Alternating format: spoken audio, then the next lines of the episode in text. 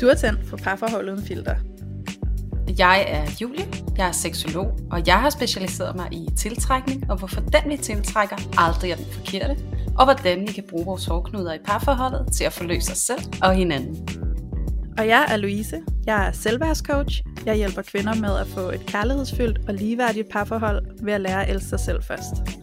Og sammen tager vi filtret af parforholdet.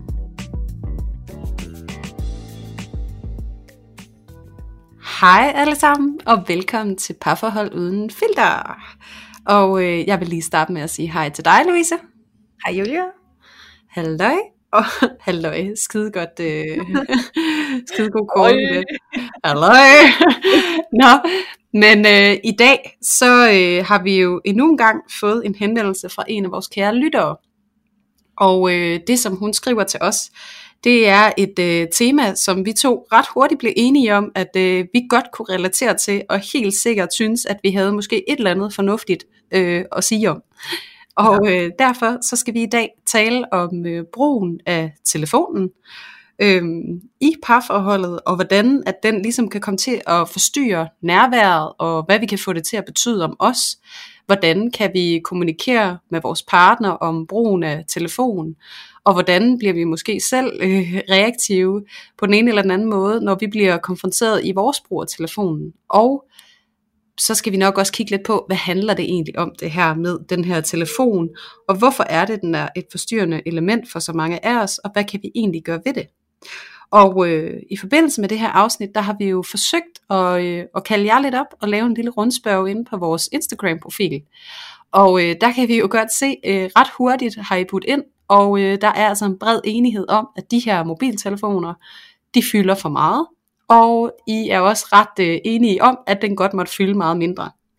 Så derfor så øh, giver det vist ganske god mening at øh, bruge et afsnit på det her tema, og øh, jeg tænker, at øh, vi kunne lægge ud med dig i dag, Louise, og høre lidt om øh, dine erfaringer med den her mobiltelefon, og hvordan den måske er blevet en øh, elsker i jeres parforhold på den ene eller den anden måde. en elsker lige frem.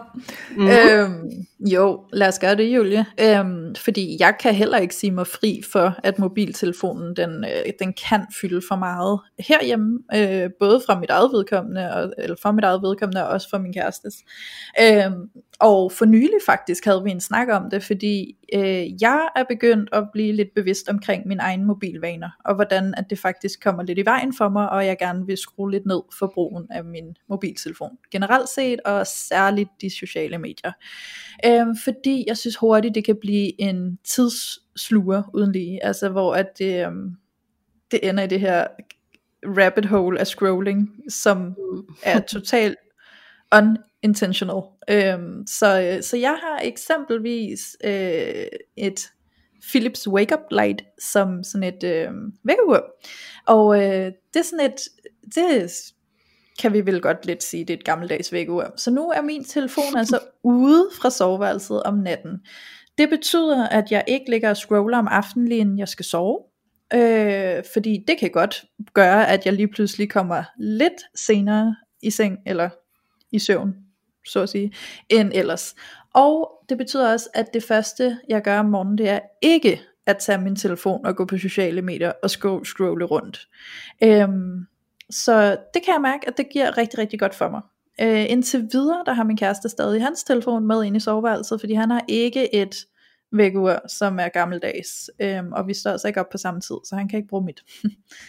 øhm, og, øh, og for nylig, der havde vi faktisk en snak om det, fordi at ofte så går min kæreste ind i soveværelset før end jeg gør. Og når jeg så kommer ind, så ligger han gerne på sin telefon og er i gang med at kigge på videoer eller sociale medier, eller hvad der nu engang lige har taget hans opmærksomhed. Og der kan jeg egentlig godt mærke, at når jeg så kommer ind, så er der nogle dage, hvor at han hurtigt lægger den fra sig, andre dage, så når jeg faktisk at komme ned og lægge mig under dynen, og jeg har jo ikke min telefon, så jeg ligger jo bare der og kigger, og egentlig bare lige venter på at få hans opmærksomhed. Øh, jeg kan meget godt lide lige at runde aftenen af med at kigge på hinanden, og lige tale lidt om dagen, eller et eller andet, og så lige sige godnat, øh, sådan så vi lige har lidt nærvær lige der. Og der kan jeg godt mærke, at det er meget forstyrrende for mig, hvis han ligger og er optaget af sin telefon, når jeg bare ligger ved siden af ham. Øh, det kan faktisk gøre mig rigtig ked af det, og øh, det, kan, det kan frustrere mig. Så det havde vi en snak om for mm. nylig, hvor jeg sagde til ham, prøv her, jeg synes faktisk ikke, det er særlig rart, at jeg kommer ind og, øh, og egentlig ser dig være meget optaget af telefonen, og når jeg ligger mig ved siden af dig, så er det som om, at, at du ikke engang registrerer, at jeg kommer og ligger mig ved siden af dig. Øhm, fordi jeg føler mig faktisk lige pludselig lidt overset, og jeg føler faktisk, at det sætter lidt en blokade i forhold til den intimitet, jeg måske kunne ønske mig at have med dig lige nu og her. Øhm, og det kunne han sådan set godt forstå, og jeg spurgte ham, om det ikke ville være okay, at hans telefon heller ikke var i soveværelset om natten, hvis vi nu fandt et gammeldags vækkeur til ham, og det ville han øh, gerne. Så det var jo, kan man sige, det der øh, var en rigtig fin måde at komme hinanden i møde, fordi det kunne også godt være blevet til et skænderi. Øhm, og jeg ved jo, at øh, den lytter, der har skrevet ind til os, skriver jo også, at det nogle gange kan blive til et skænderi mellem hende og hendes mand, fordi hvis hun i tale sætter, og hun synes, han er meget på hans mobiltelefon, så kan han øh, fortælle hende, at han føler, at hun bestemmer over ham, eller prøver på det. Øh, og den kan jeg da sagtens genkende. Øh, denne her konflikt, der kan opstå, hvis man i tale sætter over for hinanden, at man synes, hinanden er meget på sin telefon, fordi det jeg i hvert fald oplever, det er jo, at jeg bliver jeg bliver, jeg bliver sådan lidt, ej, øh, det, det er sgu ikke så fedt at få at vide. Så der går måske lidt forsvar i gang, og det kan jeg jo mærke på min kæreste lige ledes, ikke? at der, der kommer en lyst til at sige, ej, så meget er jeg faktisk ikke på, eller det var jo bare lige fordi, jeg lige skulle det her. Øhm, og, og på den måde, så kan det jo hurtigt komme til at blive en konflikt, vi skal til at skændes over, fordi vi måske ikke har lyst til at erkende, ja, jeg er faktisk meget på min telefon, og ja, jeg kan faktisk godt se, at det lidt går i vejen for os to, og vores nærvær eller intimitet, jeg vil gerne skrue ned. Det mm-hmm. er generelt set ikke altid det nemmeste at gøre det her med faktisk at lægge sig fladt, når man bliver konfronteret med et eller andet. Øhm, men ja, nu kunne jeg faktisk godt lige tænke mig at, at vende lidt over mod dig, Julie, fordi at jeg kunne lige tænke mig at høre, hvordan, altså sådan, har I meget mobilforbrug hjemme hos jer? Øh, ja. ja. jeg har bare lyst til at sige nej. Øhm, ja. Det er faktisk noget af det, jeg bliver super optaget af, når at jeg hører dig fortælle, og også når jeg læser den her besked fra en lytter. Mm. Øhm, fordi jeg sidder og bliver sådan optaget af, øh, både hvad jeg selv mærker, men også hvad jeg oplever, det er, at der er utrolig meget skam forbundet med skærmtid. Ja, præcis. Øhm, og vi lever også lige nu samfundsmæssigt i en diskurs, hvor at den her skærm udskammes. Øh, den er dårlig for os, den gør os asociale, den øh, putter alle mulige ting ind i os, som er usunde, øh, kropsidealer og what not. Øh, den, den opfordrer os på en eller anden måde indirekte til hadfuld retorik, øh, mm. fordi vi ikke kan styre os længere, fordi at der ikke gælder pli og øh, moral og etik og normer på de sociale medier, som der måske øh, gør ud i virkeligheden på en anden måde. Så jeg sidder selv og føler den her, og det er også det, jeg starter med at sige, jeg vil ønske, at jeg kunne sige nej. Ja. Øh, jeg skammer mig også over mit skærmforbrug. Helt vildt. Og øh, nu har jeg så også en ekstra gren i det, fordi jeg også er forældre. Og ja. jeg er blevet top opmærksom på, hvor meget jeg sidder med en skærm, når jeg er sammen med min søn. Og jeg er også en af de forældre, som nægter min søn iPad og telefon. Telefon det er en voksen ting, og iPads det er ganske overflødigt, og det er jeg helt overbevist om. Han lever i en tidsalder, hvor det skal han skam nok lære, og han kan få lov til at prøve det hjemme med sin mormor. Ikke?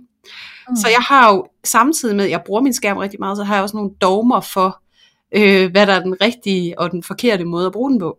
Øhm, ja. Og på samme måde, så tænker jeg også, når vi møder vores partner i deres skærmforbrug, så siger du også det her med, at så kan man jo hurtigt gå i forsvar, eller måske modangreb, sådan, du sidder da også meget på din telefon, ikke? Ja, og så kører øh, den der begrænsende, øh, destruktive kommunikation bare derud af. Øhm, og jeg sidder egentlig selv og tænker, at hjemme i mit parforhold, så er det her også et, et problem set fra mit perspektiv i hvert fald. Og jeg tror egentlig ikke i samme omfang, at det er et problem for min kæreste, som det er det for mig. Og så i forlængelse af det, så sidder jeg også og tænker på, jamen øh, det, det er jo også nogle gange noget, jeg oplever, som jeg selv kan bruge, eller som min kæreste kan bruge, fordi at der er et behov for noget fred. Mm. Og noget ro, og at koble af. Øhm, selvom at den her skærm måske nærmest indirekte byder os noget andet, uden vi helt selv lægger mærke til det, fordi man jo godt kan være mere på, når man sidder og tager de her ting ind, øh, som man ja. ser på den her skærm. Så det er sådan lidt øh, dilemmafyldt og lidt øh, rodet for mig egentlig, for jeg kan bare mærke, at jeg kommer til at tænke på så mange ting og aspekter, og hvad hedder det, øh, sammenhænge i, hvad den her skærm egentlig betyder. Mm. Øhm, og jeg ved da, at min kæreste for eksempel, han, øh, han fortæller mig selv, at han er introvert. Og øh, før at ham og jeg, vi begyndte at være sammen, der øh, han har boet alene i mange år, rejst en del, han har arbejdet offshore, og øh, været meget sig selv faktisk. Øhm, og så ved jeg jo, at øh, det her med at så få en kæreste, og der er et barn og sådan noget, og man er meget mere på, og der er meget mere samvær, og altså meget mere samspil, end han måske har været vant til fra før, det kan jo godt være lidt overvældende. Øhm, ja. Og lidt overstimulerende, og så samtidig med, at han jo har været introvert også før han mødte mig, så har jeg jo et eller andet sted som hans kæreste også lyst til at respektere, at det måske er hans måde at koble af på. Men ja. jeg kan da overhovedet ikke frasige mig, at jeg kan blive helt vildt bred og provokeret og ked af det, og gøre mig alle mulige øh, tanker om, hvordan jeg ved bedre, eller at man kunne gøre det bedre, eller hvordan det er forkert, det han gør. Så, så jeg kan da godt mærke, at jeg er sådan faktisk dybt involveret i den her skærmkultur, og måske mere, end jeg egentlig har lyst til at være.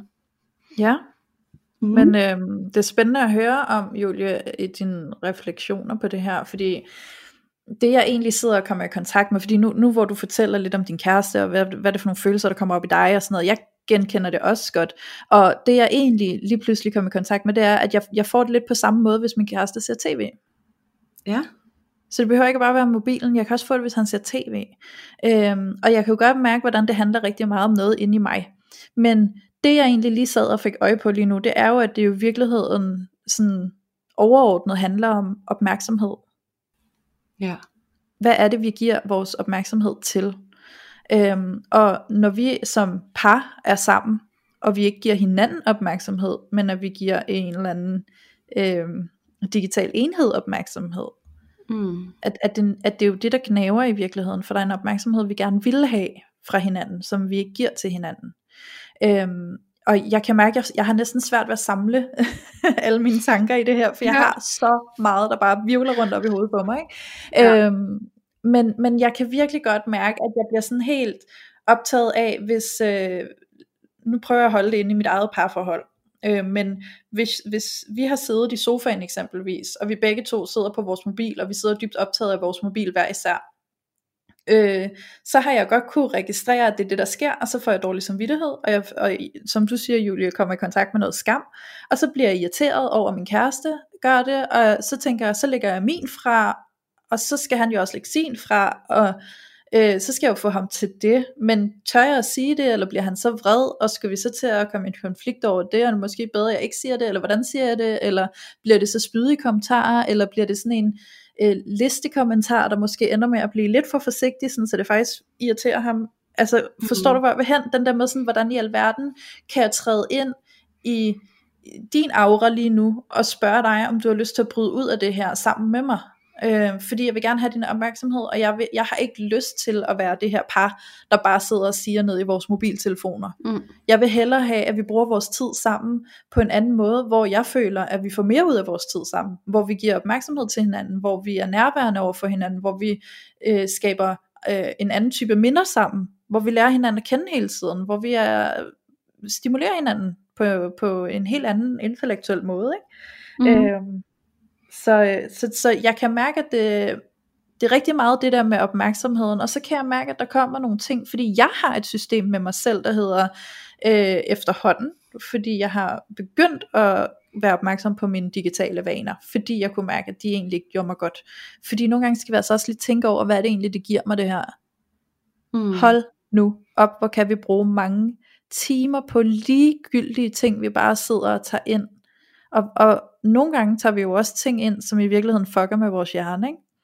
Øhm, så prøv lige at tænke over, ja. hvad det faktisk giver dig. Hvad er intentionen bag det her? Eller er du bare blevet opslugt i det her scroll øh, game, hvor at i virkeligheden så er der nogle andre hormoner i din hjerne, der spiller for dig lige nu, og du har ikke selv magten længere, så du bliver nødt til at tage magten for at bryde ud af det.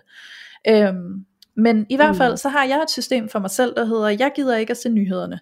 Øhm, og det er simpelthen fordi, at jeg har haft angst som barn og op igennem mit liv, og nyhederne triggede angsten, så jeg har taget en beslutning for mig selv om, jeg har ikke lyst til at se nyheder, øh, fordi jeg synes ikke, at det giver mig noget godt, og det jeg skal vide, det skal jeg nok finde ud af på andre måder. Så, øh, og så har jeg også et system, der hedder, jeg bryder mig ikke om at have et tv, der bare står og kører for at stå og køre. Jeg kan godt lide, at min tid den er intentional. Jeg kan godt lide, at jeg har en intention med den tid, jeg bruger.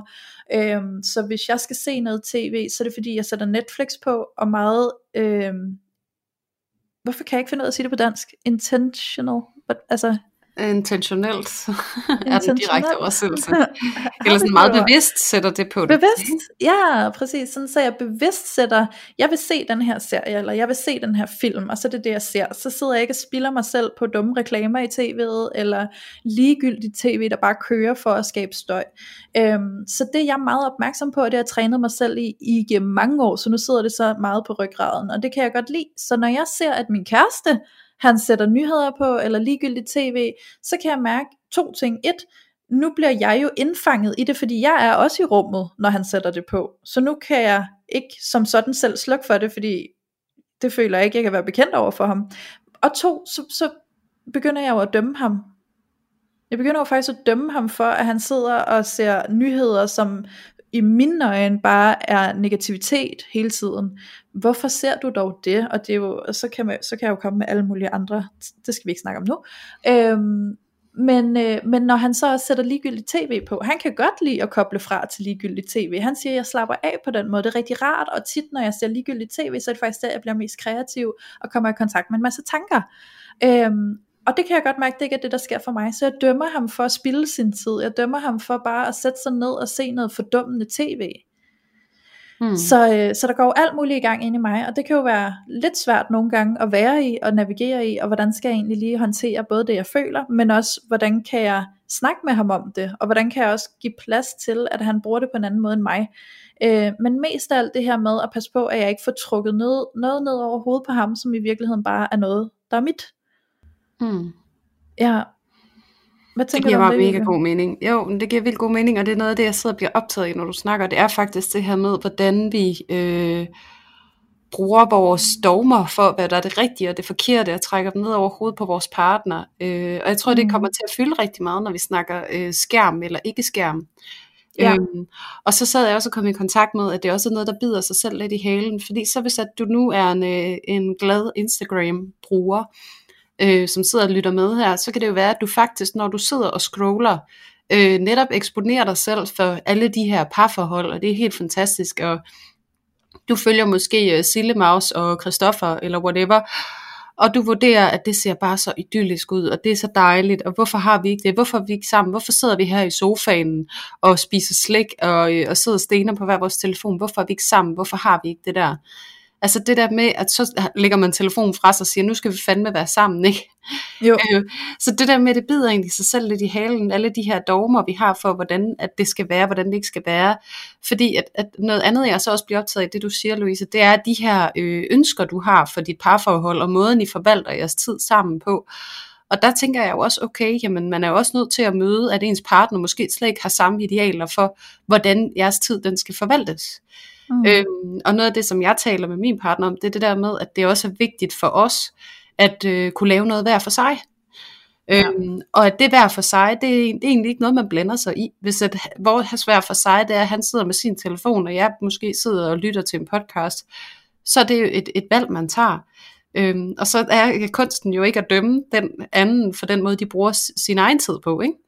Ja. Øhm, og det kan jo være svært, hvis man selv har nogle idealer for, hvad den konstruktive måde at bruge tid på er, ligesom du også siger med din kæreste. Ikke? Altså bare fordi, at du øh, vurderer det som værende ligegyldigt tv, så er det faktisk alt andet ligegyldigt for ham. Det er værdifuldt for mm. ham. Ja. Øhm, så det der med, at vi, vi, vi kommer hinanden lidt i møde, øh, og prøver at se, at øh, i gamle dage, så sidder jeg også og tænker, altså vi har jo hele tiden haft en eller anden form for adspredelse som mennesker, kunne jeg forestille mig. Et eller andet, vi har lavet eller beskæftiget os med. Det kunne være i gamle dage, at så øh, gjorde manden et eller andet, og jeg kan ikke lige forestille mig lige nu, hvad det skulle være, og så har konen siddet med strikketøjet og, og fordybet sig i det, og så har man siddet og lavet noget hver for sig. Ja. Ja. Og jeg tror måske, at det der hver for sig i dag, bare i højere grad en telefon. Og fordi ja. at der er så meget skam øh, omkring de her skærme, både altså socialt og kulturelt, så tager vi jo den, den adopterer vi den skam. Åh oh, nej, nu sidder vi her, og det jeg bliver præsenteret for på min telefon, det er faktisk noget, som jeg ikke forbinder med det her, så jeg lever ikke op til det gode, jeg sidder faktisk og gør det skamfuldt. Så der er jo Mm. også nogle skygger på det. som går ind Ja. og forstyrrer. Ikke at det, altså, at det ikke er væsentligt at forholde sig aktivt til skærmtiden, øhm, og at man måske har en dialog omkring det, for jeg tror måske, det er det, de fleste af os mangler, at vi i tale sætter ikke det her behov. Vi i tale sætter ikke, hvad det gør ved os, og det der med bare at kunne sige til sin partner, jeg kan faktisk mærke, at jeg er utrolig skamfuld over at sidde med min telefon, Ja. fordi at jeg har alt det her dom over, at det er forkert, Mm. og den skam trækker også ned over hovedet på dig. Altså fordi jeg, jeg kan ikke deal med den over i mig selv, så derfor kan jeg heller ikke deal med den, øh, når jeg ser dig gøre det. Præcis. Og det er jo det, som vi to hele tiden taler ind i, uanset næsten hvad vi taler om, altså ansvaret for egen oplevelse, og så måske altså, komme det mere over i, øh, netop hvad er det, jeg godt kunne tænke mig i stedet for. Øhm, Ja.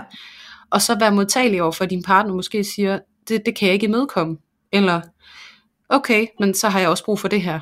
Altså det der med mm. at Mm. forhandle, fordi at jeg tror, at øh, netop fordi der også er sådan et kulturelt pres på, at skærm er skamfuldt, så kan man måske godt føle sig tilbøjelig til, at man måske har mere ret, hvis at man ikke vælger den til, hvis du forstår, ja. ikke? Jo, jo. Så kan man stå som parten i forholdet og føle sig lidt entitled, fordi det er mig, der er den kloge og den fornuftige, og den, der har indsigt i det her og vælger det fra, og det er du ikke. Ja. Øhm, hvor det der behov for skærmtiden måske altså også kan være, altså det kan være lige så legalt, og, og Mm. øh, der, der kan være lige så meget behov for det, som det ikke at have det. Ja, også fordi i alt det du siger, så sidder jeg og kommer i tanke om, øh, for at, at lede tilbage til det her med, at overordnet set, så ser jeg jo, at det i virkeligheden bare handler om opmærksomhed. Ikke? Fordi mm. lad os nu antage, at din kæreste sad og lavede noget andet, der ikke havde med en skærm at gøre, men som også var noget, han eller hun lavede for sig selv, hvor du ikke fik opmærksomhed.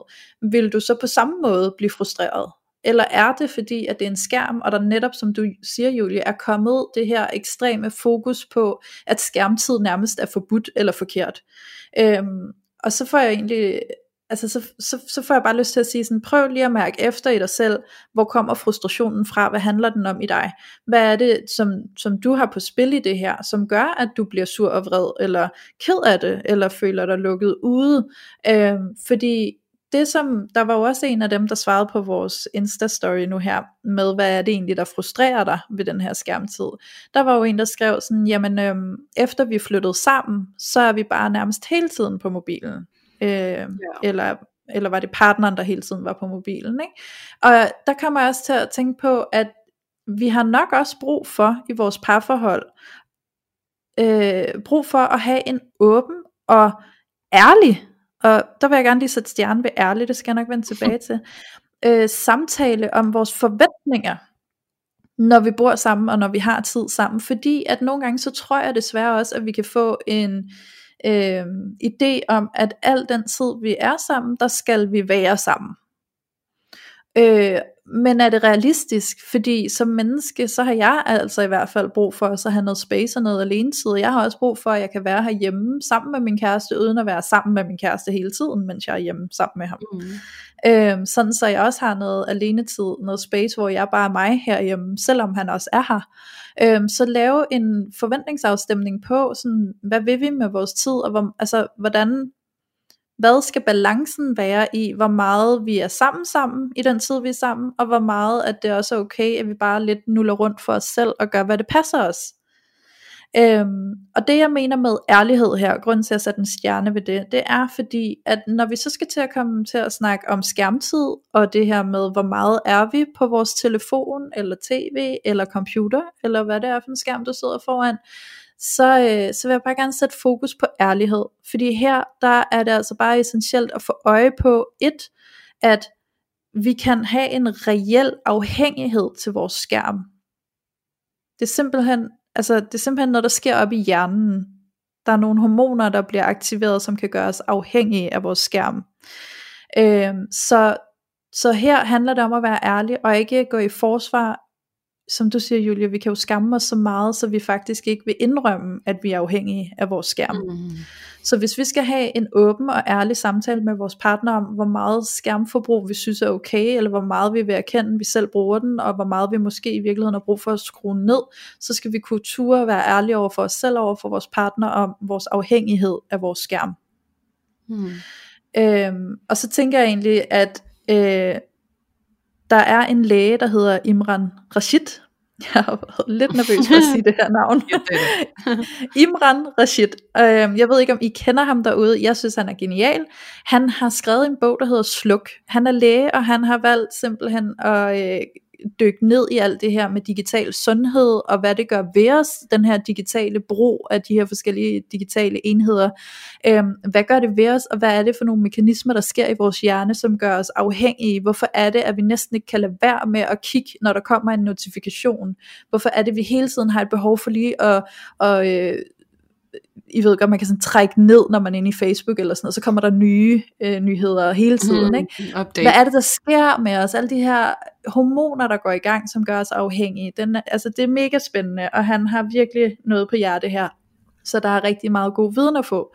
Øhm, Sluk kan du eksempelvis høre som lydbog, eller læse som e-bog inde på Mofibo. Og øh, vi har stadig vores kode derind til, så du kan få 30 dages gratis Mofibo-brug og koden den er parforhold, som du bare skal indtaste.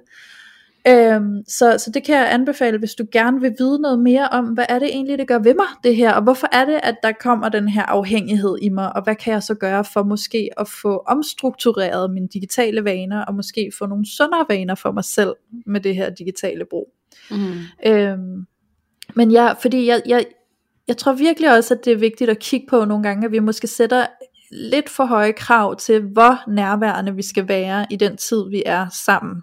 Mm. Øh, og så sætte nogle rammer for, hvad er det for et nærvær, vi kan balancere i, fordi det skal jo, det skal jo gå op i en højere enhed. I skal jo finde Præcis. et niveau, hvor at det giver mening for jer, øh, hvilken type nærvær I skal have. Og så vil jeg bare vende tilbage til det her med, hvorfor er det, det generer dig, at det er mobilen, din kæreste sidder med? Hvorfor er det ikke, at det generer dig, hvis det var en bog? Eller hvis det var, fordi han talte i telefon med en kammerat, eller så en film, eller øh, sad og tegnede, eller hvad det nu kunne være. Mm. Øhm, og her Julie, der får jeg altså bare lige lyst til at, øh, at gå lidt ind i noget, må jeg det? Ja da. Ja da.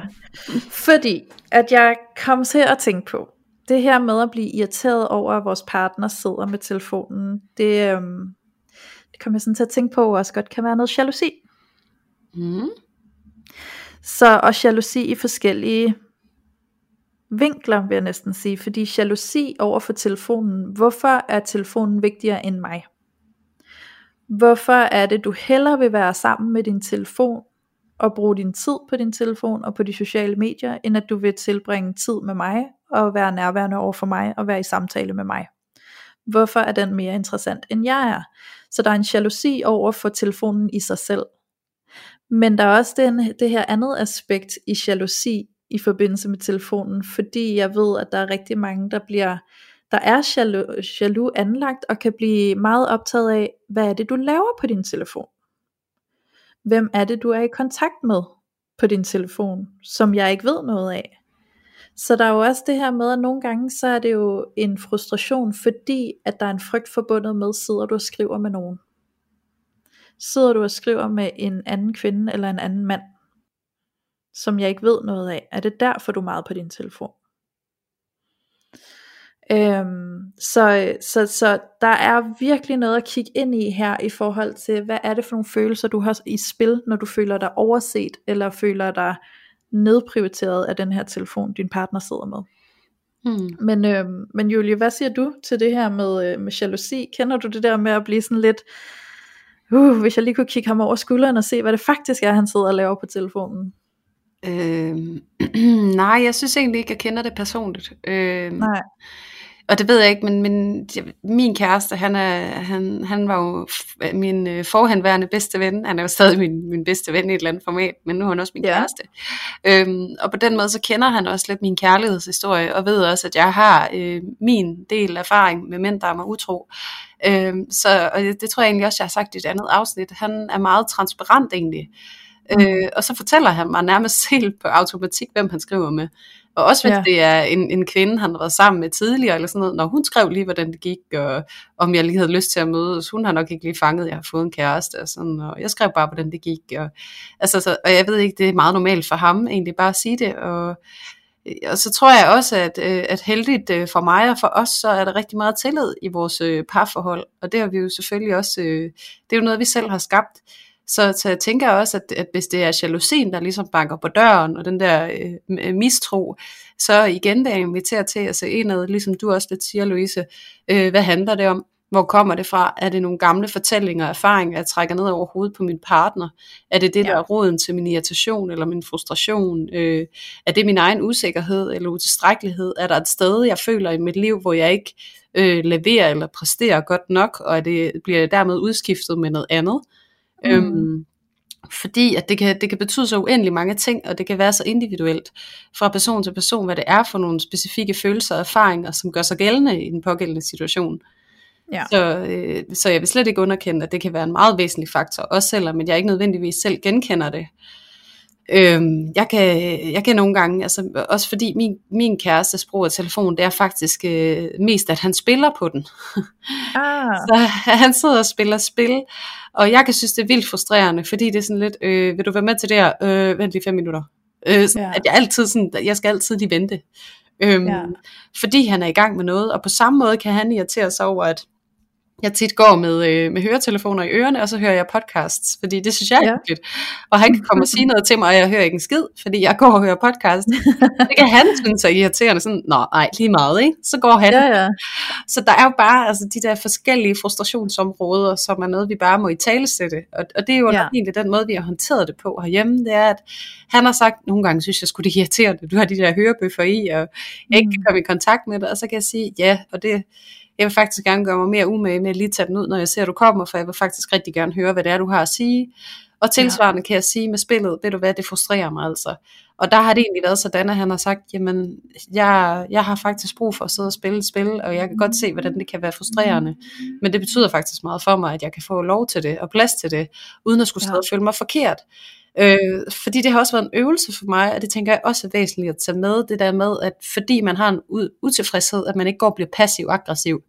Også fordi det bliver totalt counterproductive. Altså, så løser I ikke noget. Og jeg tænkte også lige, da du refererede til den der bog, øhm, at fordi at du ligesom bliver mere oplyst og sætter dig ind i tingene, så skal du virkelig også øh, passe på, at du ikke går hen og bliver bedrevidende eller belærende, eller får netop at få det, du gerne vil have, som måske er mindre skærmtid. Øhm, ja. Fordi at at hvis du skal ændre på det her, så er du virkelig også nødt til at møde det kærligt. Og det gør du mm. bedst med udgangspunkt i dig selv. Øhm, og sige, ved du hvad, jeg kan mærke, at når du sidder med telefonen, så gør det det her ved mig. Øh, jeg kommer i kontakt med det her. Jeg kunne egentlig godt tænke mig det her. Vil du ikke godt fortælle mig, hvad der sker over i dig? Om du måske også reagerer på mig og min telefon, eller hvad du godt kunne tænke dig. Hvad er det for en slags samvær, vi to har lyst til at have med hinanden? Ja. Øhm, og så netop lytte til begge perspektiver, og så finde et eller andet derimellem, hvor, hvor vi begge to kan finde os komfortable med den løsning, der nu bliver fremsat. Ja. Og så tænkte jeg på, huha, jeg synes, jeg skal. Men øhm, så, så tænker jeg på, at det der med, at som du også, du var lidt inde på det tidligere, Louise, det her med at lave en eller anden praksis omkring, eller nogle, nogle vaner, ja. eller noget, som du også siger med, at ikke at tage det med ind i soveværelser og sådan nogle ting. Og der er jo så mange fine forslag. Og nu tænker jeg bare sådan helt lavpraktisk, lidt ligesom du har fortalt om, om din øh, og din kærestes tilgang til det for nu. Øhm, mm. Så kan jeg også dele, at øh, vi har for eksempel om morgenen herhjemme, der har vi mm. morgenhygge hver morgen, og nu også, øh, der er min søn jo også med. Og øh, der sidder vi faktisk i halvanden time og spiser morgenmad og drikker kaffe, og man må ikke kigge på sin telefon. Det er ja. forbudt. Så der er det, at man sidder sammen, og vi er nærværende og får talt sammen om, hvordan natten har været, og hvad vi ser frem til i løbet af dagen, eller et eller andet andet, end vi kan snakke om dinosaurer, whatever. det kan være alt muligt. Men det der med, at man, man ligesom sætter det nærvær ind i en eller anden ramme, fordi det er ja. sådan, vi nogle gange er programmeret, det er, at vi kan langt bedre give os hen til det her nærvær, hvis vi ved, der også er en ende på det. Øh, mm. Og så hvis vi ved, der er en ende på det, eller der er en ramme for det, så, så kan vi få adgang til telefonen. Og det kan nogle gange være med til at bidrage til, at vi slet ikke har brug for den adgang. Fordi yes. vi måske bare nogle gange har brug for sikkerheden i, at jeg kan jo godt, hvis jeg vil, ja. Ja. uden for den her ramme. Øhm, fordi det er det der, når vi ikke har nogen struktur, vi har ingen rammer, vi har ingen samtaler omkring, hvad det gør ved os, eller hvad vi kunne tænke os, så begynder det altså at styre os. Ja. Så hvis det er et problem i parforholdet, så vil jeg virkelig anbefale og opfordre til, at forlade de her rammer, med afsæt ja. i, hvor du står henne. Hvad har du brug for? Hvad kunne du godt tænke dig? I stedet for at fokusere på, hvad du i hvert fald ikke vil have. Ja, jeg er meget enig, Julie. Øhm, min kæreste og jeg, vi har haft en praksis, hvor at vi går tur sammen, hvor vi lader telefonen ligge hjemme. Ja. Øhm, og det er faktisk rigtig, rigtig dejligt, fordi så kan vi have sådan en gåtur sammen, hvor vi bare er i fuld fokus med hinanden, fordi nu ligger telefonen derhjemme, så den er ikke i lommen. Der, der er ikke sådan noget med, at den lige pludselig skal kigges på, eller jeg skal lige tjekke, eller der kom lige et eller andet, eller sådan. Øh, fordi der er ikke noget mere frustrerende, end at sidde og have en samtale, eller gå en tur og have en samtale, og så bliver det forstyrret af, at der lige kommer en notifikation, der skal tjekkes. Ikke? Så, Ja, ja, præcis. så, så vi kan lige så godt regne med, at de der notifikationer, de trækker i os. Så hvis der Mm. kommer en lyd, eller en vibration, eller vi kan se en notifikation, så kan vi regne med, at vi rækker ud efter den. Ja. Øh, eller, eller vi kan regne med, at hvis vi ikke regn, rækker ud efter den, at så sidder vi og tænker på det, og så zoner vi også ud af den samtale, vi har med øh, det menneske, vi sidder overfor. Så det kan vi regne med, at vi vil gøre, at vores fokus vil komme hen imod vores telefon. Øh, Ja. så, så helt sikkert, jeg er med på den der med at skabe nogle praksiser, hvor I ikke har jeres telefon med. Øh, fordi jeg kommer også til at sidde og tænke på, øh, jeg kan rigtig godt lide at, at tage det ind i det her med, at det handler om opmærksomhed. Det handler jo om Mm. opmærksomhed og nærvær. Så jeg kommer også sådan til at tænke på, at det er jo i virkeligheden nok kun et problem, hvis ikke at den opmærksomhed og det nærvær, vi gerne vil have, er opfyldt. Mm. Hvis vi nu sørger for at være opfyldt på den front, så har vi jo et andet overskud øh, til at sige, det er okay, du er på din telefon, fordi jeg er fyldt op med opmærksomhed. Mm. Men hvis jeg er i underskud af at få din opmærksomhed, så bliver jeg dybt frustreret, når jeg ser, at du er med din telefon, fordi så får den den opmærksomhed, jeg ville have haft. Øhm, så få skabt nogle praksiser for jer, hvor I sørger for at fylde hinanden op med nærvær og den opmærksomhed, I har brug for. Øh, fordi så kan resten af tiden være frispil til at gøre whatever you want. Altså om du så vil sidde på din telefon, eller om du vil sidde og øh, se fjernsyn, eller hvad du vil, som, som er fokus en anden vej end på din partner. Øhm, Ja. Og øh, Ej, må jeg sige noget til det? jeg vil gerne lige knytte en sidste ting til, ja, som jeg synes er ret væsentligt lige at få med. Ja, Kom med. Øhm, når I skal have de her tidspunkter, hvor I er sammen nærværende og giver hinanden opmærksomhed uden at kigge på telefonen, så skal mobiltelefonen ikke ligge på bordet foran jer.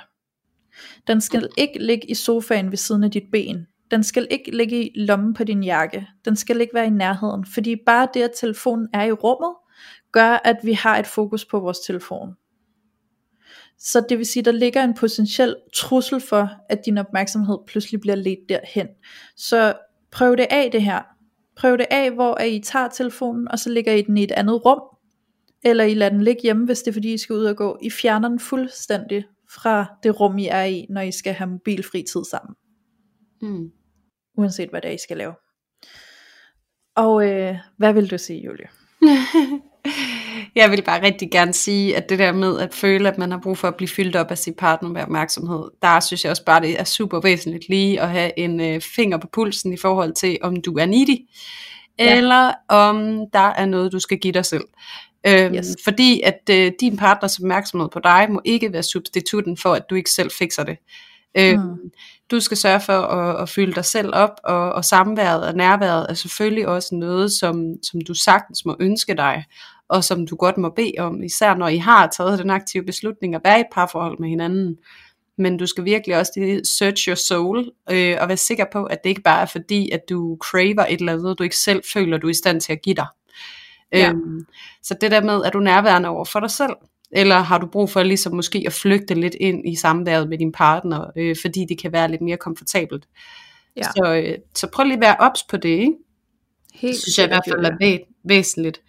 Og så noget andet, jeg kom til at tænke på, øh, også i forhold til mig selv, og hvordan jeg egentlig selv kan bruge min skærm lidt som en decoy nogle gange. Altså som Mhm. sådan en afledning. Det er faktisk, at øh, det ved nogle af jer måske også, som har lyttet med, det er, at øh, jeg kan godt have det lidt stramt med intimitet. Og jeg kan godt nogle gange, øh, når jeg lægger mig ind i seng om aftenen, så har jeg sådan en øh, programmering, der hedder sig, så nu skal vi levere sex. Det er slet Mm. ikke sådan ting, det forholder sig, skal jeg så lige skynde mig at sige, men det er en gammel fortælling, jeg har med mig. Og der kan jeg nogle gange godt føle en eller anden tryghed i, at hvis jeg tager telefonen frem, så er jeg i helle. Altså, Ja. så laver Ja, ja. jeg et eller andet, som jeg ikke skal forstyrres i, eller jeg sender et klart signal om, det her vil jeg ikke. Så Yes. jeg kan nogle gange finde på at bruge min telefon, i stedet for at bruge mine ord. Og det er fordi, at det kan blive så sårbart for mig, at bare skulle sige, hey, jeg vil gerne lige ligge her. Jeg har brug for faktisk at ligge i ro og fred. Øhm, og, og, og du må godt være her og sådan noget, men jeg har bare lige brug for mit eget space. Og så på en eller anden måde, så føler jeg nogle gange, jeg kan symbolisere øh, det behov for den space ved at have min telefon på mig. Øhm, mm. Og sidde med den. Så, ja. så der kan jo være nogle ting, øhm, som jeg også synes, det er mega væsentligt, at vi tager højde for. Altså det der med de her historier, øh, og den her adfærd, som faktisk kan spille en ret væsentlig rolle i forhold til, hvordan vi bruger vores telefon lidt som et skjold, i forhold mm. til at, at, at passe på os selv, ikke? Jo, helt sikkert. Ja. Øhm, ja, altså der, der er jo virkelig så mange vinkler til, til det her. Altså det er jo virkelig spændende, fordi at jeg kommer også i kontakt med det her. Øh, jeg kan godt sidde og faktisk lave noget på min telefon, som er seriøst. Hvor jeg ikke bare sidder og scroller eksempelvis. Ikke? Mm. Øhm, og så kan min kæreste måske øh, lige komme ind i stuen eller et eller andet, og så, øh, t- så begynder han at tale til mig. Så bliver jeg forstyrret ja. i det, jeg er i gang med at sidde og lave. Og så kan det være, at jeg lader være med at svare, eller det kan være, at jeg bare sådan zoner ud fra det, han siger, fordi jeg er meget optaget af, at jeg er lige i gang med at lave et eller andet på min telefon. Det kan være noget arbejde eller sådan noget i den stil. Øhm, og der kan han blive sådan, det er så lidt irriterende, at du ikke reagerer, når jeg taler til dig, eller øhm, det er ikke særlig rart, at du bare ignorerer mig, eller hvis jeg svarer halvhjertet, det bliver sådan noget, det kender I sikkert godt alle sammen, så sidder man optaget sin telefon, der er nogen, der taler til dig, og så siger du bare, mm, ja, mm, ja, fordi så kaster du et eller andet sted i hvert fald, ikke? Mm. Øhm, og det er jo ikke særlig rart som modtager at få den så, så øh, jeg sagde faktisk til min kæreste på et tidspunkt, øh, skat, kan det være okay, at hvis du kan se, at jeg sidder optaget af noget, at du så lige sådan siger, øh, der er noget, jeg gerne vil sige, kan jeg sige det nu? Altså ja. sådan lige tjek på, sådan, har du tid nu, eller sidder du lige midt i noget, ikke? Øhm, og lige så vel øh, på min egen banehalvdel at være god til at sige, jeg er lige i gang med at skrive et opslag til Instagram, så jeg sidder lige in the zone. Jeg vender tilbage til dig lige om to sekunder. Eller lige om 10 minutter, er det måske mere realistisk. Øhm, fordi at nogle gange, så tror jeg desværre, at det bliver sådan en passiv adfærd, hvor vi netop bare øh, siger, mm, ja, mm, ja, og det er bare ikke rart for modtageren, og det er ikke altid, at det føles særligt tilgængeligt at åbne op og sige, hey, det var ikke rart, at du bare øh, viftede mig væk på den måde med halvhjertet svar. Jeg følte ikke, jeg fik et ordentligt svar. Jeg følte ikke, jeg fik din opmærksomhed, da jeg prøvede at få den. Ligesåledes som at vi kan sådan frasige os og skulle give opmærksomhed på et tidspunkt, hvor vi reelt set er midt i noget. Ikke? Øhm, og det kan jo også godt være, hvis du ved, at du skal til at lave noget på din telefon, som er seriøst, og ikke bare et eller andet ligegyldigt, du kan slå fra, når der er, der er nogen, der vil tale med dig, så kan du også på forhånd sige, jeg skal lige lave det her på min telefon, så der går lige et kvarter, hvor jeg ikke er til stede her. Øh, også for at beskytte din egen energi, hvis du skal fordybe dig i noget. Det kan jeg i hvert fald godt selv mærke, at, øh, at det er et behov for mig i, i, i vores vaner herhjemme, i forhold til, at det kan jo være svært for ham at se, om jeg reelt set er i gang med at sidde og lave arbejde på min telefon, eller om jeg sidder og scroller i irriterende kattevideoer. det kan han jo ikke se, fordi hvis Nej. han ikke kan se min skærm, så ved han jo ikke, om jeg sidder og laver et eller andet øh, opslag til min Instagram, eller om jeg sidder og kigger på sjove kattevideoer, og sidder jeg og kigger på sjove kattevideoer, så kan han jo godt komme og tale til mig, og så kan jeg bare slukke den kattevideo og tale til ham, måske, ja. medmindre den er rigtig sjov. Øhm, eller også så, øh, så kan han måske ikke se, at jeg sidder og laver noget seriøst, og så bliver jeg bare frustreret over, at han taler til mig. Så der er også noget med at være meget tydelig og klar, og ligesom sådan åbne op omkring, øh, lige nu skal du ikke forstyrre mig. Øh, ja, jeg tænker bare sådan for at skabe nogle, øh, nogle gode rammer, hvor man kan føle sig tryg i at komme til hinanden, øh, mens at fokus måske ligger på telefonen. Mm. Altså ja. jeg kan ikke lade være med, når vi snakker og sidder og tænke på, hvad hvis man har sådan en kæreste, du ved, som måske slet ikke er klar til at lytte, eller er interesseret i at høre, hvordan man oplever tingene, fordi at de måske allerede på nuværende tidspunkt har så mange erfaringer med at mærke øh, den passive aggression og få de små stikpiller og sådan noget, hvor man har det sådan, ved du hvad, det kan godt være, du har noget fornuftigt at sige, men jeg synes simpelthen, du har været så pisse tavlig, at jeg gider ikke lytte til dig. Mm. Eller det må du sgu selv om, eller jeg har det på ingen måde lyst til at fylde dig op med nærvær, når du er så tavlig over for mig. Eller, altså du ved, hvor man virkelig har sat sig lidt fast i den der øh, offerkrænkerrolle, ikke? Jo. Hvad, hvad, hvordan, hvordan søren skal man gribe det an i den relation? Og jeg ved ikke med dig, Louise, men jeg tænker lidt, at, at mit eget bud på det, det må altså være, at man går til sin partner og siger, hey, øh, jeg vil faktisk gerne tage ansvar for, at, øh, at jeg er sindssygt træt af de her telefoner, og min måde at vise det på, det har primært været ved at gå rundt og være lidt passiv-aggressiv, og komme med nogle stikpiller, eller smække lidt med skabslågerne, eller øh, vende ryggen til i sengen, når jeg kom ind, og egentlig være afvisende ja. over for dig. Jeg har gjort alle mulige ting for at prøve at kommunikere nonverbalt til dig, at det her, det gjorde mig ked af det. Og det vil jeg mm. gerne tage ansvar for, og det kan jeg sagtens se, at det har ikke været hensigtsmæssigt.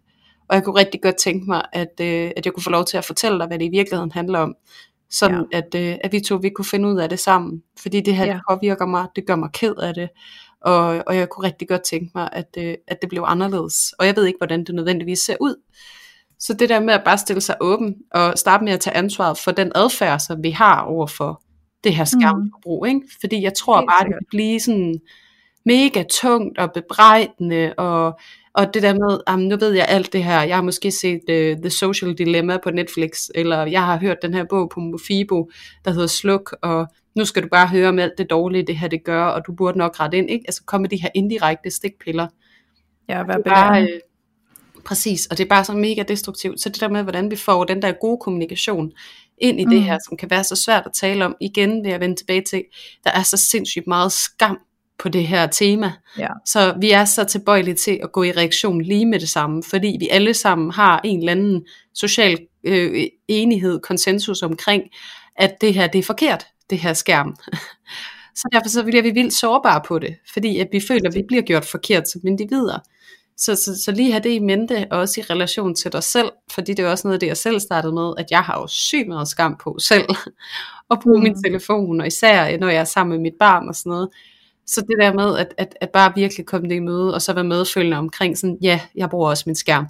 Øh, ligesom vi har med alle vores skyggesider, ja, jeg er også fraværende. Ja, jeg er også en, der måske nedprioriterer samværet en gang imellem med mine børn, mand, whatever. Øh, sådan er jeg også. Men mm. Jeg vil også gerne øh, være noget andet.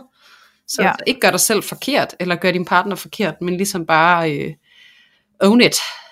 Ja, Ja, ja og, så, og så forstå, at når vi skammer os, så vil vi alt andet lige også bare være meget mere reaktive. Øhm, og den lytter, som jo faktisk skrev ind til os med det her forslag om at snakke om det her med mobilforbrug, øhm, skrev jo også, at når hun, når hun sagde til sin mand, at hun synes, at mobilen var der for meget, så kunne han blive sur, fordi at han følte, at hun prøvede at bestemme over ham. Ja. Øhm, så der synes jeg også, at det er ret interessant, fordi jeg kan også nogle gange opleve med min kæreste, at hvis jeg siger noget, så kan han reagere ud fra et synspunkt, der hedder, du skal ikke bestemme over mig. Hvor jeg tænker, ja. for mig handlede det ikke om, at jeg prøvede at bestemme over dig. Øhm, nu refererer lige ind i enagrammet igen, som vi har gjort før, fordi min kæreste, han er en type 1, og de har et tema i type 1, der hedder, der er ikke nogen, der skal bestemme over mig. Mm. Så nogle gange, hvis jeg får sagt noget, så kan han tolke det som om, at jeg forsøger at bestemme over ham, og det skal jeg ikke have lov til. Og så kan han næsten blive sådan helt kontra, sådan, så skal jeg i hvert fald ikke gøre det, du siger, fordi du skal ikke bestemme over mig. Øhm, ja. Så nu går jeg bare endnu mere på min telefon, ikke? Eller sådan. Øh, og så kan jeg blive dybt frustreret, sådan, det var ikke det, jeg mente, jeg prøvede ikke at bestemme over dig, det var noget helt andet. Øhm, så ja. der ligger også noget ret stort i det der med, sådan, hvordan kommer vi på banen? Når vi har et ønske. Ikke? Fordi jeg kan egentlig godt forstå det, hvis jeg kommer til min kæreste og siger, gider du ikke godt lægge din telefon lidt væk?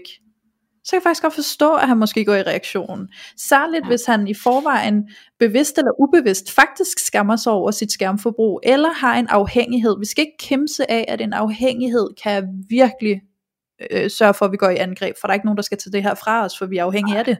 Og du skal heller ikke gå til en alkoholiker og sige, jeg synes, der er for meget alkohol. Nej, præcis. altså det kan de jo slet ikke øh, administrere, Nej. at vi beder dem om at lade være med. Så, så hvis der er en afhængighed på spil, hvilket der øh, ofte er med vores mobiltelefoner, men, men jeg tror i høj grad ikke, at folk er bevidste om, at det faktisk er en afhængighed, der er på spil. Men, øh, men derfor kan vi jo reagere ret kraftigt, fordi du prøver at bede mig om at lægge noget frem som jeg kan næsten mærke, det begynder at krible hele kroppen, hvis jeg ikke kan være tæt på min telefon. Ikke? Ja. Øhm, så tænk lidt over, hvordan du kommer på banen. Jeg synes, dit forslag var genialt, Julie. Øhm, og, og en anden måde at så komme på banen for mig i hvert fald har været at gå til min kæreste og sige, skat, øh, jeg kan mærke, at jeg har lyst til at ændre på mine mobilvaner, øh, fordi jeg har jeg har det sådan her, jeg har det sådan her, jeg har det sådan her. Øh, og jeg kunne måske også være interesseret i at kigge lidt på vores fælles mobilvaner. Sådan så jeg ligesom starter med mig selv og indbyder til selv at pege på mig selv først. Det kan ja. nogle gange hjælpe det der med at lige erkende sådan, hey, jeg har det på samme måde, jeg er også afhængig af min. Øh, jeg, jeg, jeg er også the bad guy her, ikke? Altså sådan, så man lige Ja. peger sig selv ud som bad guy først, fordi så, så formidler det altså bare på en eller anden måde, at, at modparten kan måske bedre komme ombord og sige, okay, fair nok, jeg, jeg kan godt genkende, hvad du siger, sådan har jeg det egentlig også. Øhm, Ja. sådan det er så bare- at du... Ja, hvad siger du? Nej, du skal fortsætte sådan, sådan uh, Nå, okay. ja, prøv lige at fortsætte. Men bare sådan så, at du kan komme på banen på den måde, og på, jeg ved ikke, hvordan jeg skal beskrive det, jeg får sådan en følelse af, at jeg omfavner det som, som noget fælles, og ikke som, at jeg peger fingre af dig, men at jeg egentlig bare siger, jeg har selv lyst til at forandre det her, og jeg har også lyst til, at det er noget, vi forandrer fælles. Har du lyst til at være med til det? Øhm, sådan så jeg inviterer til det, i stedet for at beskylde for det. Men så hvis han siger nej. Ja, hvad så hvis han siger nej? Så tænker jeg jo, at det er måske også meget, øh, jeg skulle til at sige meget optimistisk, at man lige får den i første hug. Nogle gange Ja. får vi den i første hug, og det er jo mega fedt. Og, øh, og jeg tror også, det siger meget om, hvad er vi for nogle typer mennesker. Øh, Mm. det, kan, det kan måske komme til at lyde lidt hårdt det her, det er ikke meningen, men alt efter hvor bevidste vi er omkring os selv, så tror jeg, der er højere adgang til, at vi kan snakke om sådan nogle ting på en konstruktiv Mm. fasong. Øh, så, så hvis han siger nej, så må vi jo undersøge, hvorfor han siger nej. Fordi jeg kan godt møde et nej i min kæreste, og så arbejde videre på det, og så bløder det op, og så begynder vi at møde hinanden. Sådan så det faktisk bliver en proces for os, at vi arbejder på det. At det ikke ja. nødvendigvis bare er en succeshistorie, der hedder, jeg kommer til ham, og jeg har en anmodning, og så siger han bare, yes, det kan vi godt, og så er det bare... Øh, wow, det var fedt. Øhm, nogle gange så kræver det et stykke arbejde, nogle gange så, så betyder det, at jeg kommer, jeg har en anmodning, den lander forkert, han bliver irriteret, så bliver jeg irriteret, så skændes vi, nå okay, videre, så må jeg prøve igen. Mm. Altså, så, så det er jo det der med ikke at give op, hvis du får et nej, men prøv at være undersøgende på, hvorfor du får et nej. Prøv lige at kigge lidt ind i hans kropssprog, hans øjne. Hvad sker der med ham? Hvad har han på spil, når du kommer med den her anmodning? Er det, fordi han føler sig anklaget? Er det, fordi han er afhængig, og han, han bliver stresset af tanken om at skulle øh, ikke være sammen med sin telefon? Al- Altså, hvad er der på spil, som får ham til at sige nej? Og så må du ja. prøve at se, om du kan arbejde lidt med din tilgang til det, og prøve at se, om du kan komme igen en, en ny dag, og så prøve igen på en anden måde. Ja, jo, jeg giver dig også ret langt hen ad vejen, Louise, men jeg synes bare, og det, det er når det bliver sådan noget afhængighedsskabende noget, når det er det, vi taler ind i, så kan det altså bare være nogle forces at stake, ikke? Altså nogle Mhm. ting, nogle kræfter, som arbejder ind i, som kan være så tunge igen. Altså jeg sidder og tænker, hvis jeg kom til en alkoholiker og sagde, jeg synes ikke, vi skal have alkohol i hjemmet. Jeg vil i hvert fald ikke have alkohol i hjemmet. Jeg kunne godt tænke mig, at vi snakkede om, at vi, har, vi to har det. Øh, Mm. så vil han da være sådan, nej, god fanden, nej, altså, hvad, hvad snakker du om? Altså, og det er jo ja. Fordi, at, at du også, altså det du tilbyder os, et i stedet for det samvær med dig, og hvis I har været sammen i otte år, så er jeg så ked af at sige det, søde lytter, som lytter med, du udløser altså ikke den samme dopamin-rush i hans eller hendes hjerne, som den der telefon gør, fordi der er nogle helt. Mm. andre ting på spil, der er nogle andre mekanismer. Så det, som du tilbyder, det måler sig ikke nødvendigvis med det, som afhængigheden giver. Og det er bare for at tale ind i, hvis vi taler afhængighed, så er der altså nogle funktioner i hjernen, som er ret, øh, ret hardcore at skulle arbejde med, uanset hvor godt vi kommunikerer. Og, og jeg ved ikke helt, om det er sådan, det ender med at forholde sig igen. Altså det synes jeg også, vi skal sige her i podcasten, at, at det her fænomen med de her telefoner, det har jo været tiltagende øh, over en, en årrække, øh, og det bliver mere og mere, og, og vi ved jo ikke så meget om det endnu. Så, så det der med at lige finde den fikse og den perfekte løsning, det tror jeg egentlig også bliver lidt svært. Øhm, men jeg tænker det her med, at, at, og det tror jeg egentlig, hvis jeg selv skulle gribe det an, så vil jeg bare starte med at sige, hvad det gjorde ved mig. Altså fordi, mm. at, Mm. så taler vi ind i noget andet, og det er mere altså empati. Øhm, og lade ham være fuldstændig ude af det. Øh, fordi at jeg kunne også godt, altså hvis at han kom til mig, øh, nu har jeg orienteret mig i det her, jeg har læst den her sluk, og jeg har set den her dokumentar, bare for at tage et eksempel. Og jeg har konstateret, mm. at jeg vil gerne ændre mine mobilvaner, og jeg kunne også godt tænke mig, at vi kigger på det i hjemmet. Og så vil jeg tænke, hvad er det fanden, er du for en nazi-general, der skal komme ind og diktere, hvad fanden vi skal gøre, ikke skal gøre i det her hjem. Ved du hvad, du kan Så hvad er det i dig, Julie? Jamen det er jo også, at jeg måske et eller andet sted kan måske nikke lidt ind i det, din kæreste også kan opleve, det der med, at du skal da ikke bestemme over mig, eller det var da en Ja. super tavlig måde at komme og lægge det ud på. Hvorfor Mm. at du kan komme, jeg føler, at den bliver snedet ind. Altså sådan, ja. Så nu har jeg begyndt at ændre mig, så prøv at se mig og mit gode eksempel. Nu skal vi ændre os sammen.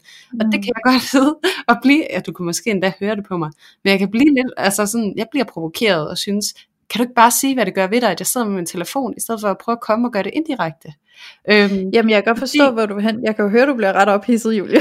ja, for jeg, jeg kan synes, at det bliver sådan lidt passiv-aggressiv, sådan, så nu ændrer jeg mig, og jeg synes måske også, at vi skulle ændre os sådan til det fælles gode.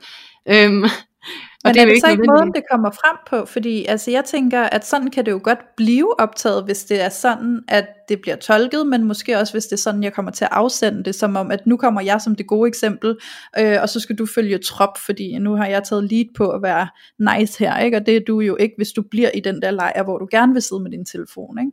Ja. Øhm, så det er jo også, hvordan man fremstiller det, fordi jeg tænker jo helt sikkert, at det der med at fortælle, hvordan har jeg det, hvad er det, det gør ved mig, at jeg ser dig på din telefon, hvad er det, det gør ved mig, at jeg føler, at der er noget opmærksomhed, jeg ikke får, når du er på din telefon. Det tænker jeg ja. er en del af at komme på banen. Så det er jo det der med, at øh, enten altså kombinere det. Det kunne man måske, altså fordi jeg tror bare, at, at også det der trigger mig, det er det der med, at jeg kan mærke sådan helt personligt, jeg har et stort behov for at føle mig autonom, altså at jeg mm. træffer mine egne beslutninger, og at jeg vil hellere, altså hvad kan man sige, øh, jeg bliver måske personligt mere motiveret af at sidde over for et menneske, der tager ansvar for sig selv og fortæller mig, hvordan min måde at være på kan gøre noget ved dem. Altså ja. øh, sådan, at de mærker noget i dem, som ikke er behageligt for dem, men at de mm. ikke forventer af mig, at jeg skal ændre adfærd, eller at de ikke ønsker, at jeg skal det, selvom der måske ligger et ønske i dem, men de er nået så langt i deres egen erkendelse, at de er klar over, at det hele, altså hele det her følelsestrummerum, som kommer til at optræde i den her telefonsnak, at det kommer fra dem selv. Ja. Øhm, og hvis jeg sidder over for sådan et menneske, der bare ligger så fladt ned og siger, hey, her er jeg, det gør ondt, jeg er ked af det, jeg er i kontakt med alle de her ting, og jeg længe simpelthen efter det her. Mm. Det vil jeg bare sidde og tænke sådan, wow, det, jeg, kan, jeg kan virkelig mærke dig, og sådan, det her fandme, jeg har empati, og, og jeg får sympati med dig i din situation, og så vil jeg begynde at reflektere mig selv over, okay, hvad kan jeg gøre for at støtte dig? Ja. Og det kan godt være, det bare er, også, altså jeg kan også blive lukket lidt af, at vi er sådan lidt indoktrineret i den måde måske at agere og tænke på. Mm. Så, så altså, jeg har jo også et kæmpe bias, når jeg sidder og siger, at det vil jeg bare gøre. Ikke? Øhm, og ja, jeg tror egentlig bare næsten, jeg har behov for hele tiden at vende tilbage til, at sådan, jeg ved sgu ikke nødvendigvis, hvad den skide gode løsning er. Øhm, og også fordi, altså, det er jo også hele den der med, at man er jo nok et eller andet sted ret nødt til at vide ret meget om, hvorfor sidder den her person så meget med sin telefon. Ja. Hvad er det et udtryk for, og hvad handler det om? Og jeg ved jo med, med min kæreste, at, at han er meget introvert. Og det er ja. en stor opgave for ham at skulle være så meget sammen med, med andre mennesker, og det har han ikke gjort altså, før på samme måde. Så det bliver sådan et, et lille escape room at kunne sidde og spille sit spil. Øhm, ja. Og hvis jeg begyndte at sige til ham, ved du hvad, det skal du ikke, så tænker jeg også, okay, hvad vil det også gøre ved ham og hans følelse af at være hjemme? At han mm. godt må være her. At, ja, øh, altså, så, så den der med at prøve at sætte sig i den anden sted, det tror jeg bare, måske det jeg egentlig prøver lidt at advokere for, at, at man hele tiden, altså sådan, altså igen, som vi jo også, vi jo næsten altid siger, Louise, sådan, vær nysgerrig, nysgerrig, nysgerrig. Tag ansvar for, hvad det gør ved dig, men vær super nysgerrig på, hvad, hvad det gør ved din partner. Både at sidde med den, men også at skulle undvære den. Altså, hvad er det, den gør? Hvad er det for en funktion, den har? Ja. Tror jeg. Men jeg tænker også, at der også er mange tilfælde, hvor det er mindless. Altså, hvor der ikke nødvendigvis ligger øh, som du siger, at din kæreste han er introvert, så det giver ham en stor frihed lige at kunne koble fra og gå lidt ind i det der univers, hvor han kan sidde og spille sine spil. Øh, og, og igen bare for at spole tilbage til det der med, at det skal der jo også være plads til, så vi skal jo finde balancen i øh, nærvær i vores samvær, og samvær, hvor vi kan være hver for sig. Ikke? Øh, ja at have friheden til netop at føle, at når jeg er hjemme med min partner, så kan jeg føle mig hjemme, lidt ligesom hvis jeg var her alene, fordi jeg er ikke bundet af, at der er masse ting, jeg ikke kan, eller jeg skal stå til ansvar for alt muligt, jeg ikke har lyst til. Men jeg tror også i høj grad, at der er rigtig mange, hvis adfærd på telefonen er mindless, det vil sige, at det bare sker der er ikke nogen dybere grund til at gøre det. Øh, jeg gør det bare, fordi nu er det blevet en vane, og nu er det blevet en afhængighed for min hjerne at gøre det. Det ligger, mm. det ligger bare i min, i min hånd at gribe ud efter den, for det er en vane for mig nu. Ikke? Ja. Øhm, og, og den vane kan vi jo godt ændre på. Øh, fordi jeg tænker også, at der ligger et fælles ansvar, ikke? så den her med at gå forrest, altså det der jeg nævnte med at komme ind og sige, jeg kan mærke, at jeg har fundet ud af, eller jeg er blevet opmærksom på, at jeg bruger min telefon for meget. Så det har jeg ikke lyst til længere. Og så jeg går for og så siger, jeg begynder at lægge min telefon lidt fra mig. Og så inviterer din partner til, har du lyst til at være med på den her rejse? Har du lyst til at være med til øh, også at begynde at lægge din telefon lidt mere fra dig. Og så Ja. igen, som vi snakkede om lige før, at komme på banen med, hvorfor? Hvad er min intention med det her projekt? Hvorfor vil jeg gerne lægge den mere fra mig? Øh, for jeg tror også, at når vi lægger op til sådan et, et fælles ansvar i at ændre en vane, så er det vigtigt, at vi, at vi tager et personligt ansvar i at, at gå forrest, hvis det er det, vi selv er kommet i, øh, på banen med. Fordi ellers så kan vi godt afvente den anden. Nu var vi jo blevet enige om, så Mm. hvorfor gør du det ikke? Ja, men det er Øh, rigtigt. Det Men, men så må vi jo selv gøre det først, øh, for os at vise sådan, jeg, jeg har faktisk den her intention, ikke? Ja. Men så også måske, at man netop ikke, så tror jeg også, det er vigtigt, at man lige afgør med sig selv, om det man så forventer af, at telefonen får mindre plads, det er, at man selv får mere plads. Fordi at, at det der med, at Ja. den tid, du skal heller ikke sætte dig på den tid, der så bliver frigivet, altså på en eller anden måde, altså fordi ja. så er vi måske lidt over i det der neediness igen, men måske bare netop invitere til, jamen så kan man skulle gå ud og male stakittet, eller øh, vaske noget tøj, eller vaske et gulv, eller læse en bog, eller whatever, men at det der med den tid, den bliver altså ikke øh, omsat til dig nødvendigvis, øhm, og det synes jeg også bare er væsentligt lige at få med, øhm, at, at, at det skal man ikke sætte sig hårdt på, altså, Nej, jeg tænker, det må være en del af sådan hele det her, vi snakker om lige nu, og hele processen i, hvis man skal ændre på de her vaner, så må det være en del af det, at, at snakke om forventningerne omkring, okay, så hvis vi bruger mindre tid på vores telefon, hvad er vores forventning så til den tid, der bliver frigivet, ikke? Ja. Øhm, som du siger, Julie, ikke? Fordi det kan jo godt blive sådan implicit for en selv, at jamen, så er det jo tid, vi har sammen. Men det kan jo Mm. mm. godt være, at partneren bare tænker, ja, det kunne sgu da egentlig være meget nice, hvis jeg ikke var så afhængig af min telefon, fordi så kan jeg da komme til at spille noget mere computer, ikke? Altså sådan, ja. eller så kunne det være, at jeg kunne øh, læse nogle flere bøger, eller gå lidt mere i haven, eller sådan et eller andet, whatever ja. det nu kunne være, ikke? Så kan det være, at jeg kan være mere sammen med mine kammerater, og så står den anden part og tænker, det var ikke lige det, jeg havde regnet med, at det skulle betyde, ikke? Så der Nej. ligger jo også noget i at få snakket om, så, øh, så hvis vi har lyst til at ændre på den vane, hvad, hvad er så egentlig intentionen med at ændre på den vane? Hvad ja. Er det, vi gerne vil have ud af det?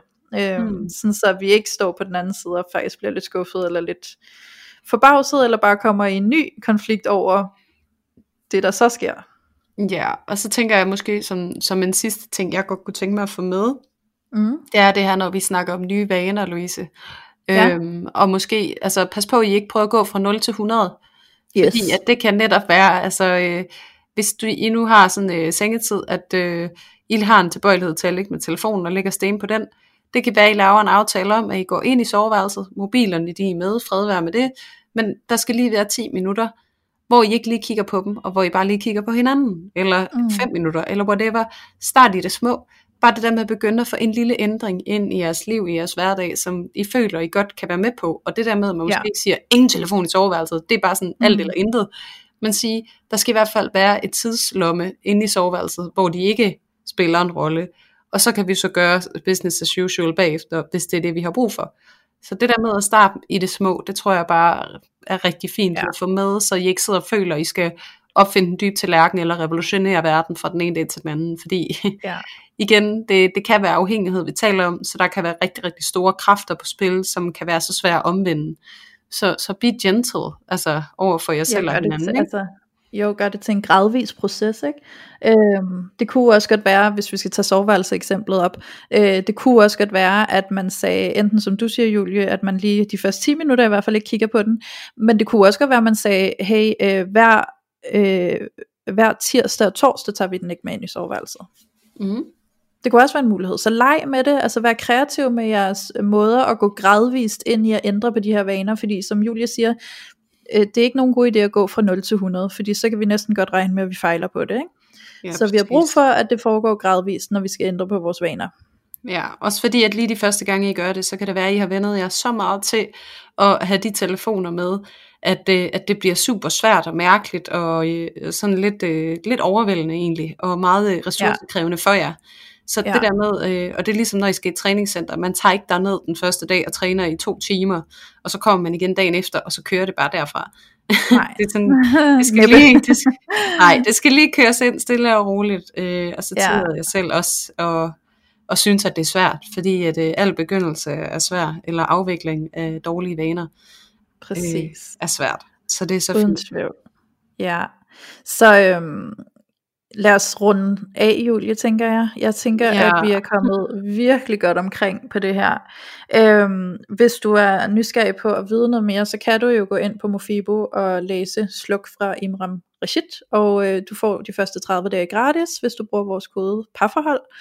Og så øh, findes der også en podcast, der hedder Adfærd, som der er en adfærds øh, specialist, der hedder Morten Mønster, der laver. Og han har faktisk et afsnit sammen med Imram Rashid, som hedder Sådan skaber du bedre digitale vaner. Og øh, det var cirka en halv time, tror jeg, eller 40 minutter, og det kan jeg også anbefale dig at lytte til, og det kan du faktisk også høre inde på Mofibo, hvis du vil. Nice. Øhm, så øh, der er altså virkelig, virkelig god info at hente omkring alt det her, så vi kan, øh, så vi kan være intentionelle omkring, hvad vi gerne vil med vores forbrug af vores mobiltelefon. Mm, præcis. Ja. Så ja. Øh, fedt, Julie. Jeg er sådan, øh, føler mig helt udmattet nu. ja, jeg har ja. sådan helt puha. Ja, det var godt det nok et, øh, det var et emne, der kunne stikke i mange retninger, kunne jeg mærke. Ja, det var det. Også, men det igen det der med, når det bare sådan er noget, der egentlig fylder så meget, så, så det der med, at det fylder også meget i os individuelt. Altså vi ser os jo ikke fri for at være en del af det her. Vores parforhold, det er jo, altså når man tager filteret af, så mestrer vi jo heller ikke det her til UG. Så sådan er det jo bare, når vi taler om noget, der er svært, ikke? Øh, Præcis. For mange af os, så Vær lige medfølende over for jer selv, både øh, for jeres øh, måske afhængighed, eller bare øh, gentagende vaner, eller hvad det kan være, I sidder og bøvler med. Fordi ja. det er altså okay. Og så må nøgleordet være gradvis forandring, ikke? Præcis, og husk at øh, skam det vokser, når vi ikke taler om det, og vi bare bliver ved med at agere efter, at vi er forkerte. Så også prøv ja. at måske og så slippe den der skam over jeres forbrug, fordi det er altså en rigtig god start på at ændre noget, der man ligesom prøver at skrue lidt ned for at være skamfuld omkring det, fordi det er okay. Ja, præcis. Erkend, ja. at det er som det er, og du kan gøre noget ved det, hvis du vil. Præcis. Yes. Og med disse vise ord, tak for i dag, Louise. tak for i dag, Julie, og tak til dig, kære lytter, der har bragt det her emne vores vej. Ja, og øh, tak til alle jer andre, der har lyttet med. Yes, må I have det ja. vidunderligt og skærmfyldt eller skærmfrit, indtil vi lyttes ved igen. ja, super fint. Vi ses. Ja, yeah. hej hej. Hej.